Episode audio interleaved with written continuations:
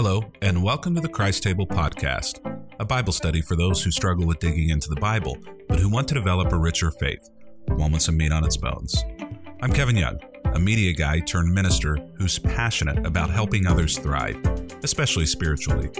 If you're unaware, Christ Table is a movement of people returning the church to her roots in homes, around tables, over food with old friends, and fresh conversations. Check us out over at www.christtable.today. In the meantime, our study begins on the topic of honest Advent.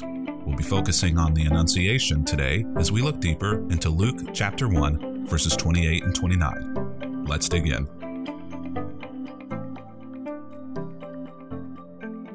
As we come to the season of Advent, we experience a season of waiting.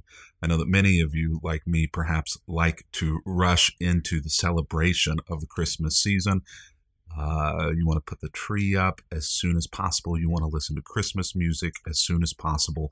You want to get those Christmas presents bought. You want to get all of the items that are on the calendar for celebration and making mirth and merry with friends and with family. All of those things are a part of this celebration. We want to get right to the celebrating because December just doesn't seem like enough time to do it. But Advent and the season of Advent, which we sometimes will use interchangeably with the word Christmas, has a very different idea of celebration.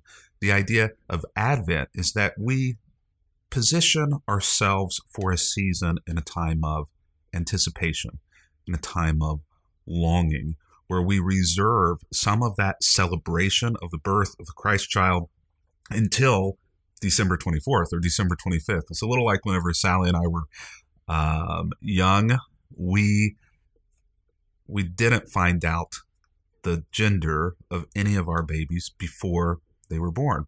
And so uh, I know that we were a little rare these days for doing that when we had the opportunity to do so, but it helped magnify the celebration of the birth because there was a great deal of anticipation and expectation and perhaps wagering as to what the gender of the child would be. So I had to wait until that day of birth in order to experience it. If we had known the gender, uh, it may not have made our celebration any less merry at the birth of our kids, but there wouldn't have been as much, maybe, anticipation for the arrival. And so that's what we experience with Advent is a season where we reserve some of our celebration, some of our merrymaking until Christmas Day and we experience this idea of waiting, this idea of longing, this idea of transitional or um, liminal space in between the moment where we know things are about to change. And for a new parent, the arrival of a child is going to bring a lot of change to you. And we understand that the arrival of Jesus is going to bring a lot of change as well. And so today, whenever we jump into the story, we jump into the story of Mary and the Annunciation. What is Annunciation? Well, Annunciation, and I'm using Scott Erickson, who, who wrote this book and is the guide for all of our journey over these next few days. Scott Erickson describes Annunciation as an otherworldly being delivering a message from Almighty God. Another worldly being, an angel in this case, visiting Mary in order to deliver a message. And so um, it's as though Gabriel is working for Amazon Prime or FedEx or UPS or the United Postal Service. He has a message to deliver, and it is a very important message from God. That is an annunciation. Now, oftentimes we use that word solely for Mary's message, which is kind of the annunciation. It's not just an annunciation but it is the annunciation. It is the message from God. The birth of his son, Jesus Christ. Now, Whenever we think of this moment of Annunciation, oftentimes we think of it as being a wonderful thing, a celebration, something that, that is to be glorified. We will sing songs about it, and the cantatas and the plays that rehearse this moment oftentimes are, are filled with great joy because of the arrival of Jesus. But I have to admit that if we were there with Mary, I don't know that we would have been feeling much, if any, joy in that moment. We feel it in retrospect because we see all of the wonderful things that that birth brought along with it. Mary can't yet see those things. Imagine, and maybe this is your story, imagine being told that you are about to give birth to a child and you weren't expecting it. You weren't wanting it. The timing isn't right. The father isn't right. The financial situation isn't right. The professional situation isn't right. The the location where you are isn't right. Nothing about this is right. And so, in a moment where you perhaps feel as though you should be experiencing a great sense of joy, the birth of a child, instead, you experience a great deal of conflict in your emotions. You you weren't expecting it. And so now this 9 month period this season of anticipation and expectation is complex. This is perhaps why the angel, when he visits Mary, says, Fear not. Mary was probably afraid, as I think any of us would be, by being visited by an angel. We think of small, cute cherubs with, with wings. Angels in the Bible are described as being soldiers, as being warriors, as being fierce, battle hardened, and ready at any moment individuals. So she's seeing an otherworldly apparition, one of great strength, one of great majesty, something that she hasn't ever seen before. And so she's probably afraid fear not. But I think that that fear not also goes to the message that she's being given as well. Mary, I know that there's going to be a lot of anticipation. I know that there's going to be a lot of expecting the worst. Fear not. Greetings, favored woman. The Lord is with you. Confused and disturbed, Mary tried to think what the angel could mean. And I think this confused and disturbed, upset, feeling as though something is off in the world and within her, not being able to process what is going on, is a very valid response to this moment. Mary, the cultural history tells us, could have been as young as 12 years old when this happens. She could have been as old, probably not older than 16. Likely, Mary was on the younger side of that. She was probably 12, 13, potentially 14, 15, or 16. That's when she would have been betrothed to be married to an individual. I have a 12 year old daughter. I cannot imagine Mary's feelings in this moment.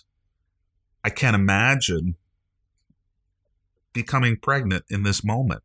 And the complexities of what a pregnancy that is out of wedlock. She was essentially in an engagement period but she was she was hitched to, to joseph.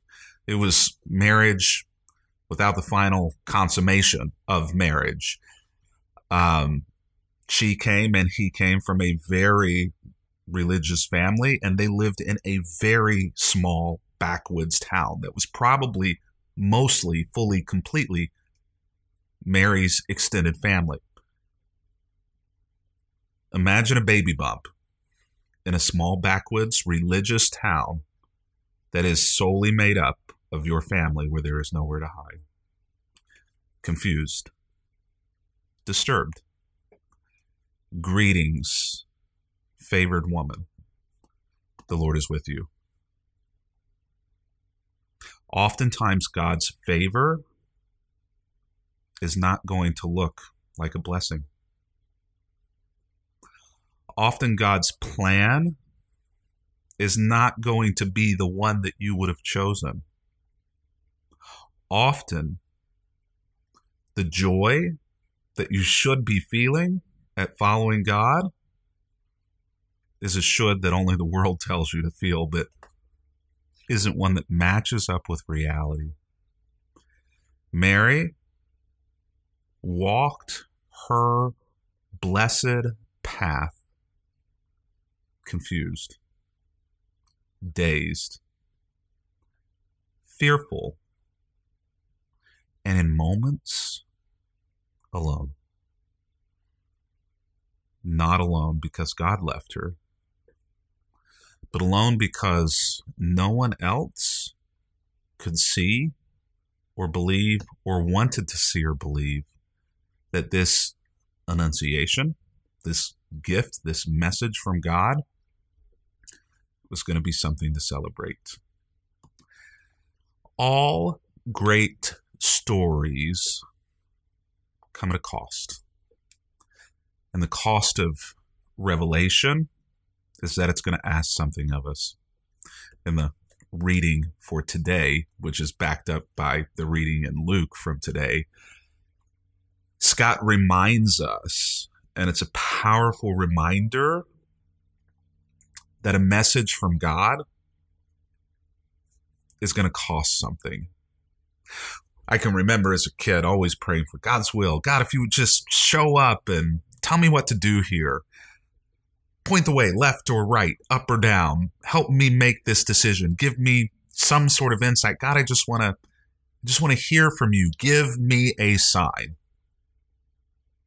If an angel could just show up.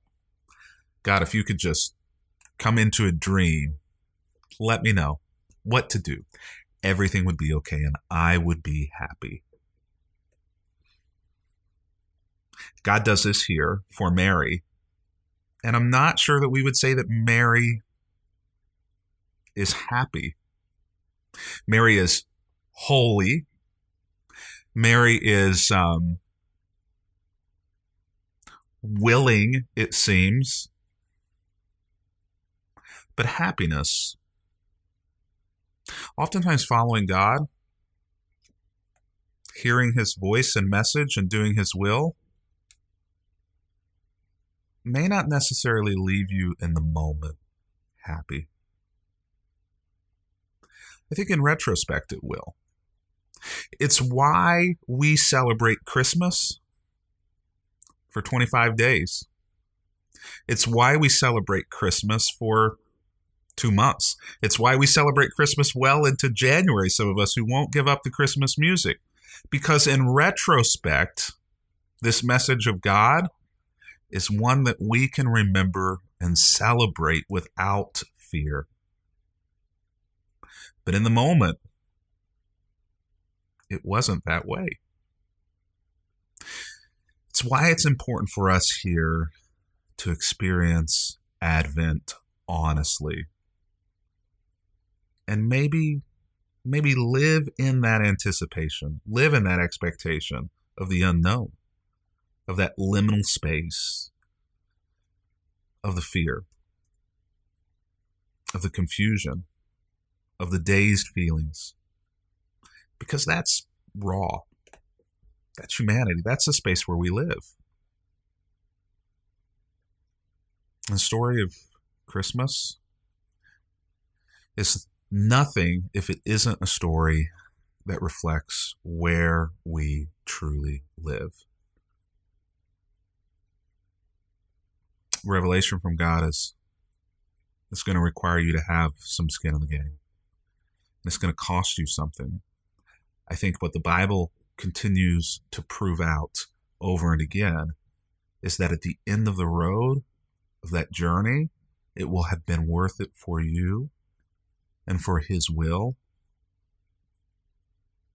But in the moment, you may be choosing the harder path. In the moment, it may require you, like Mary, to choose the more terrifying path. In the moment, it may require you, like Mary, to choose the path that nobody else says is God's path. But you know. In the moment, it may mean that you have to walk your path seemingly alone. What if Mary had said no? It's a question that I'm not sure I've ever wrestled with, and it's a question that I'm not sure that I've ever heard anyone honestly wrestle with. Did Mary have a choice? I don't know. I think she did. I think Mary had a choice. You have a choice. But do you? What if Mary had said no? What if you say no? It's something that we all contemplate. I'm certain Mary contemplated. I'd be lying if I said to you that the easy thing, the holy thing, the righteous thing is to immediately say yes to God's annunciations, his messages in your life but I'd be selling you something as a spiritual leader that simply isn't true. It's a false characterization of what life is really like. And it's a false characterization of how most of the individuals in the scripture responded as well. I think that without the capacity to say no, I'm not sure we can truly say yes. Without the freedom to say no, I'm not sure we can say yes without contemplating and wrestling with the opposite side of the coin.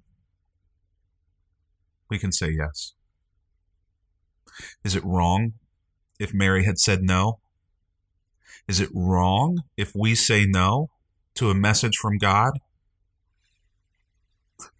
I think I'll probably leave that one to the philosophers and the ethicists. I don't know. I'd advise against it. But God has given you free will, and He has me as well. If you've said no to God's plan in the past, I don't think you should feel like God is done with you. If Mary had said no here, I don't think I'd respect her any less. God thought highly enough of her to ask her to carry the hope of the world that says something about Mary. I think it says something about you as well.